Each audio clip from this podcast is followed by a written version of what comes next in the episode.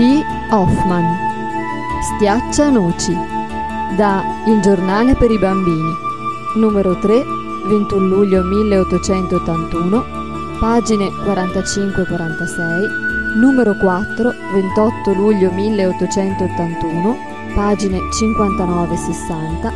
Numero 5, 4 agosto 1881, pagina 76-77.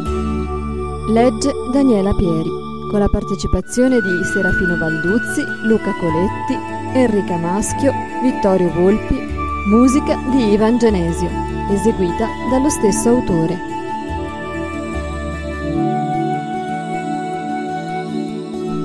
Primo. I regali. Il D24 dicembre fu chiuso a chiave il salotto per impedire l'ingresso ai figliuoli del dottor Stalbaum. Fritz e Maria stavano a sedere accanto, nell'angolo di una stanza remota. Cominciava a far buio e i due ragazzi provavano un certo timore, non vedendo portare il lume come tutte le altre sere in quell'ora. Fritz raccontò, parlando sottovoce alla sorellina che aveva appena sette anni, che egli aveva sentito bussare e un grande andare o venire nella stanza chiusa, e che poco prima un omino con una cassetta sotto il braccio aveva salito le scale. Scommetto, aggiunse, che quell'ometto è il compare Drosselmeier. Allora la Marietta batté le sue manine una contro l'altra e gridò tutta allegra. Ah, chissà che belle cose ci ha fatto il compare Drosselmeier. Drosselmeier, consigliere dell'alta corte di giustizia, era tutt'altro che bello. Era piccolo e magro, con un viso tutto grinze. Teneva un grande impiastro nero sull'occhio destro ed era calvo, il che lo obbligava a portare una bella parrucca bianca, fatta tutta di vetro con un'arte veramente meravigliosa. Inoltre il compare era un uomo ingegnosissimo, che si intendeva assai di meccanica, bravissimo a comandare e anche a fare degli orologi. E quando uno dei belli orologi a pendolo di casa Stalbaum era malato e non voleva più cantar l'ore, si chiamava subito il compare Drosselmeier. Egli arrivava, si levava la parrucca di vetro, il suo bel vestito color cece, si metteva un grembiule turchino e frugava nella macchina dell'orologio con certi strumenti appuntati che facevano male alla Marietta. Ma pare che facessero un gran bene all'orologio, perché ricominciava a animarsi, a andare, a battere, a cantare, che era un piacere a sentirlo. Quando il compare veniva, aveva sempre in tasca qualche cosa carina per i ragazzi Ora era un burattino che girava gli occhi e faceva la riverenza, ora una tabacchiera che ad aprirla lasciava scappar fuori un uccellino. Ma per ceppo portava sempre qualche bel lavoro artisticamente eseguito da lui, che gli era costata molta fatica e che i genitori di Fritz e Maria conservavano religiosamente dentro un armadio. Ah, ne son sicura. Il compare Drosselmeier avrà fatto qualche bella cosa per noi, ripeté la Marietta. Ma Fritz soggiunse Sarà una fortezza, scommetto. Una fortezza dove dei bei soldati marciano in riga e fanno gli esercizi. E si vedono arrivare degli altri soldati che vogliono entrare per forza, e quelli di dentro tirano delle brave cannonate e. No, no, interruppe Maria. Il compare Drosselmeier mi ha parlato invece di un gran giardino dove c'è un gran lago e nel lago ci nuotano dei magnifici cigni con delle collane d'oro o cantano certe belle canzoni. Allora una bambina viene fuori del giardino e chiama i cigni e dà loro dei pezzetti di marzapane. Che? riprese Fritz. I cigni non mangiano marzapane. Già, a me poco importa dei suoi balocchi. Tanto, appena visti, ce li levano subito per riporli. Io preferisco quelli che ci dà il babbo e la mamma. Questi almeno ce li lasciano e se ne fa quel che ci pare. Poi i ragazzi si domandavano che cosa avrebbero avuto dei genitori quest'anno. Maria disse: La signorina Trudchen, era il nome della sua bambola, ha fatto un gran cambiamento. Non si riconosce più. Casca a ogni momento o si fa tante macchiacce sul viso e ha corti vestiti così sudici. Io vado a gridarla, ma è tempo perso. La mia scuderia, riprese Fritz, ha bisogno di un bel cavallo e i miei eserciti mancano assolutamente di cavalleria e il babbo lo sa. Ma adagio adagio si era fatto proprio buio. Fritz e Maria, stretti uno accanto all'altra, non osavano più parlare. A un tratto si fece udire lo squillo argentino di un campanello. E tutti gli usci furono aperti e venne fuori dal salotto una tal luce che i fanciulli restarono immobili sulla soglia, mandando un grido di ammirazione. Maria, dopo breve pausa, esclamò Bello, bello! Fritz fece quattro capriole. I ragazzi dovevano essere stati buoni davvero quell'anno, perché i regali non erano stati mai così magnifici come questa volta. Il grand'albero in mezzo alla tavola era carico di frutti d'oro e d'argento, confetti di varie specie e di vari colori ne rappresentavano i fiori, e giocattoli belli e in gran numero erano sospesi a tutti i suoi rami. Un centinaio di lumicini brillavano come stelle fra le sue foglie. Chi potrebbe descrivere le belle cose che si trovavano su quella tavola? Maria contemplava le più belle bambole i piccoli corredi, i piccoli utensili da cucina. Poi fermò gli occhi estatica sopra un vestitino di seta celeste, sospeso d'un piccolo piedistallo elegantemente ornato di fiocchi rosei. Essa lo guardava da tutte le parti, gridando ad ogni momento Quant'è carino, quant'è carino, e potrò mettermelo davvero. Fritz intanto aveva già fatto tre o quattro volte il giro della tavola al galoppo, sopra un gran cavallo di legno, che aveva trovato belle stellato. Mettendo piede a terra disse È un animale focoso, ma poco importa, lo saprò domare io. Poi mise in fila i suoi nuovi squadroni di ussari, magnificamente vestiti di rosso e coi galloni d'oro. Avevano in mano delle sciabole d'argento e i loro bei cavalli bianchi parevano anch'essi d'argento. Ma già i fanciulli, quotati un poco, si erano messi a sfogliare dei bei libri di stampe che eran lì aperti e dove eran dipinti uomini e animali, e fiori e paesaggi. Quando fu suonato il campanello e comparve il compare Drosselmeier, preceduto da un ragazzo carico di roba, e i regali del compare furono schierati sopra una tavola a parte. Vi era fra gli altri un castello che si innalzava sopra una prateria smaltata di fiori e che aveva le finestre coi vetri colorati o delle torri dorate. Si sentirono suonare le campane le porte e le finestre si aprirono tutto a un tratto e si videro dei signori piccini piccini passeggiare nelle sale, avendo a braccetto delle piccole signore, con gli abiti a coda e i capelli ornati di fiori. Fritz, appoggiato alla tavola, guardava il bel castello e i suoi abitanti e poi disse Compare Drosselmeier, lasciami entrare nel tuo castello. Il consigliere dall'alta corte di giustizia rispose che questo era impossibile. E aveva ragione, come poteva Fritz pensare a voler entrare dentro un castello che anche con le sue torri più alte non gli arrivava al ginocchio? Un momento dopo Fritz pretendeva che i signori e le signore girassero da un'altra parte, che un signore con un vestito color smeraldo si affacciasse alla finestra e altre simili cose. Anche questo è impossibile, rispondeva il compare Drosselmeier. Un lavoro meccanico resta sempre quello che è. Ah, è impossibile? Rispose Fritz trascinando le parole. Ah, è impossibile. Allora, se tutti questi signori non sanno fare altro che una cosa, o sempre la stessa, non valgono molto, e mi curo poco di loro. Preferisco i miei ussari, che manovrano avanti e indietro a piacer mio, e non sono rinserrati dentro un castello. E ciò dicendo se ne andò salterellando all'altra tavola e fece trottare gli squadroni sui loro cavalli d'argento, mise in moto i battaglioni di fanteria e fece fare delle splendide cariche con molte sciabolate e fucilate. Anche la Marietta si era un poco annoiata del monotono andare e venire delle dame del castello, ma siccome essa era buona e gentile, non se ne fece accorgere e tantomeno lo disse. Ma Adagino, e senza dir nulla, passò all'altra tavola. Secondo. Disgrazia e protezione. Tra i balocchi disposti a piede dell'albero di ceppo, quello che più attirò l'attenzione della Marietta fu una specie di burattino molto curioso. Vi sarebbe stato molto da dire sull'eleganza delle sue forme, perché aveva una gran pancia, le gambe sottili, la testa grossa e una bocca eccessivamente larga ma il vestiario stava molto in suo favore e denotava una persona di gusto.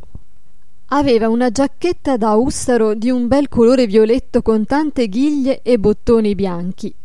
I suoi occhi verdi, fuori della testa come quelli dei ranocchi, esprimevano la benevolenza e l'amicizia, e la barba ricciuta di lana bianca che gli ornava il mento faceva risaltare il dolce sorriso della sua bocca vermiglia. Caro pappa, disse la Marietta, chi è quell'omino con la barba bianca? Quello, rispose il padre. Lavorerà da bravo per voi tutti, cara bambina. Schiaccerà per voi il guscio delle noci e delle nocciuole, e sarà tuo ma anche della Luigina e di Fritz. Così dicendo lo prese di sulla tavola, gli aprì l'enorme bocca dove era una doppia fila di denti bianchi e appuntiti. Maria, dietro invito del padre, vi mise dentro una nocciola e. crac! Quell'ometto la ruppe subito in modo che il guscio fu stritolato e la dolce mandorla cadde intatta nella manina di Maria. Essa mandò un grido di gioia e il babbo allora le disse Giacché l'amico Stiaccianoce ti piace tanto, cara piccina, abbine tu cura particolare, a patto però che la Luisina o Fritz potranno servirsene come te. La Marietta lo prese subito in braccio e cominciò a fargli stiacciare dell'altre nocciuole. Ma sceglieva le più piccine perché il suo ometto non aprisse troppo la bocca e non si facesse male. La Luisina si unì ad essa e l'amico Stiaccianoci dovette anche per lei fare lo stesso ufficio e ci si prestò garbatamente, anzi sorrideva come se ci prendesse gusto. Fritz intanto, stanco delle sue cavalcate e dei suoi esercizi, sentendo stiacciare allegramente delle nocciuole, corse presso le sorelline e si mise subito a sghignazzare di quel buffo burrattino. Poi volle anche lui mangiare le nocciole, talché stiaccianoci non smetteva più di aprire e chiudere la bocca. E siccome Fritz ci metteva apposta le nocciole più grosse e più dure, cascarono tre denti al povero Stiaccianoci e gli cominciò a tentennare il mento. Ah, il mio povero Stiaccianoci! gridò la Marietta e lo strappò dalle mani di Fritz. È un animale, soggiunse questi. Vuol far da Stiaccianoci e ha le mascelle deboli. Dallo a me, io gli farò stiacciare tante noci che gli cascheranno tutti quegli altri denti e gli si staccherà anche la bazza. No, cattivo, tu non lo avrai.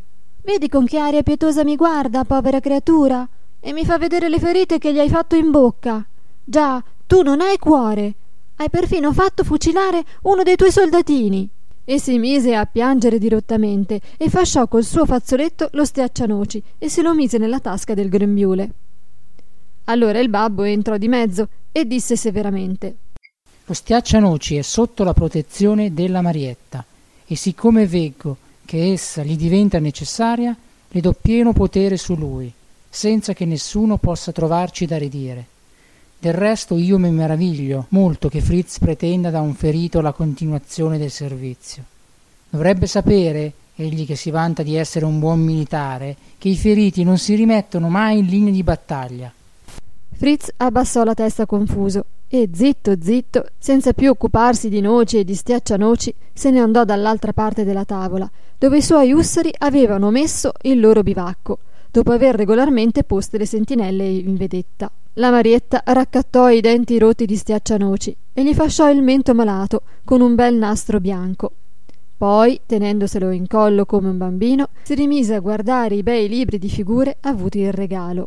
Allora il compare Drosselmeier le domandò ridendo Ma perché ti prendi tanta cura di un essere tanto brutto? E la bimba gli rispose ingenuamente Anzi, è tanto carino. E se tu, compare Drosselmeier, ti ravviassi come il mio stiaccianoci, se tu avessi un vestito bellino come il suo, e il suo mantello di seta e i suoi stivalini illustri, scommetto che saresti carino come lui. I genitori dettero in uno scoppio di risa e il consigliere dell'alta corte di giustizia diventò rosso fino agli orecchi. Venuta l'ora di andare a letto, la Marietta disse alla mamma Cara mamma, lasciami stare levata un altro momento. Avrei due cosine da fare e poi vo subito a letto. Siccome la Marietta era una bambina molto ragionevole, la madre glielo permise. Spense tutti i lumi, eccetto una lampada sospesa al palco, e disse Sbrigati, cara Maria, altrimenti domani non potrai levarti presto come al solito e la madre entrò in camera. Appena Maria si trovò sola, posò con grande precauzione lo stiaccianoci sulla tavola, lo fasciò e lo guardò. Stiaccianoci era pallidissimo, ma le fece un sorriso, così malinconico ed affettuoso che essa se ne fu proprio commossa. Caro Stiaccianoci, gli disse poi sottovoce, non te la prendere contro mio fratello, sai? Bisogna compatirlo. È diventato brutale a forza di star sempre coi soldati. Ma in fondo non è cattivo. Io ti avrò tutte le cure e il compare Drosselmeier ti rimetterà i denti rotti. Ma qui tacque, perché appena essa ebbe pronunziato il nome di Drosselmeier, l'amico Stiaccianoci fece una orribile boccaccia e gli uscirono delle faville dagli occhi. Ma fu un lampo. Riprese subito la sua cera di buon figliolo. E Maria disse: Mi sarà apparso? O forse è effetto del lume che sta per spengersi? Poi aprì l'armadio dei balocchi. Obbligò la signorina Clara, la sua nuova bambola, a cedere per quella notte il suo letto soffice a stiaccianoci ferito. Mise il letto col burrattino dentro nello stesso scompartimento dove erano gli ussari di Fritz e richiuse le imposte a cristalli dell'armadio. Stava per ritirarsi in camera e andare a letto quando incominciarono davvero i prodigi. Terzo. I prodigi. Da principio la Marietta non udì che un mormorio dietro la stufa e dietro l'armadio. Poi l'oriolo a pendolo cominciò a gemere penosamente, come se volesse e non potesse suonar l'ore. La Marietta allora alzò gli occhi verso l'orologio e invece del solito gufo di bronzo dorato con le ali abbassate sul quadrante, vi vide a cavalcioni il compar Drosselmeier e vide pendere dai due lati le falde della sua giubba gialla.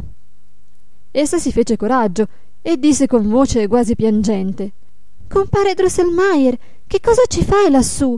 Scendi e non mi far più paura. Allora da tutte le parti della stanza si udirono risa sommesse e dei fischi, e trottare e correre dietro le pareti, come delle migliaia di piedini, e si videro brillare attraverso il pavimento dei lumicini fosforici.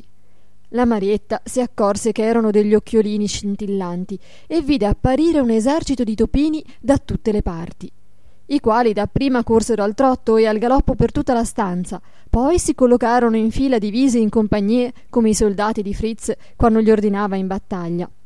Poi apparve un topo più grande degli altri, con una bella corona di rubini in testa.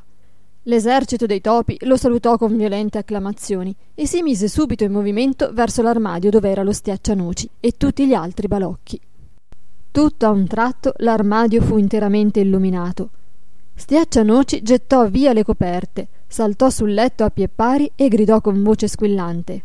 Knack, knack, cric, crac, arme in pugno e avanti! Poi sfoderò la sua sciabola, l'agitò in aria tre volte e soggiunse.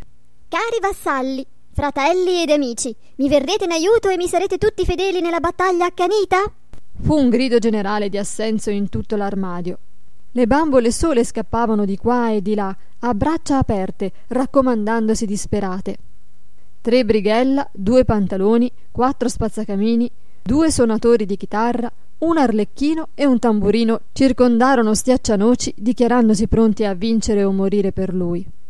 Poi si precipitarono, Stiaccianoci per primo, con un eroico salto sul pavimento.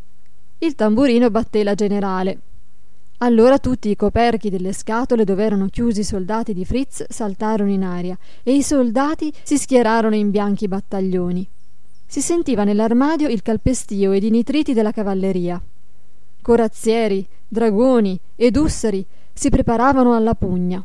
I treni dell'artiglieria facevano un orribile fracasso. Tutti si precipitarono dall'armadio sul pavimento e si affollarono attorno a Stiaccianoci.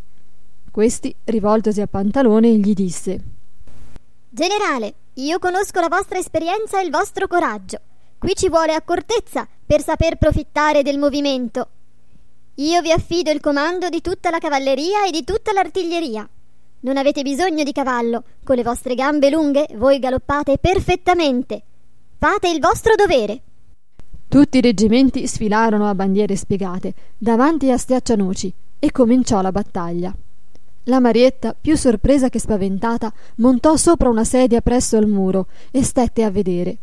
i cannoni cominciarono a tirare una formidabile pioggia di confetti fra le fila serrate dei topi che divennero tutti bianchi. Una batteria soprattutto, collocata abilmente sul panchettino della mamma di Marietta, faceva loro un danno immenso. La mitraglia da nacini che essa lanciava sui topi faceva nelle loro file una spaventevole strage.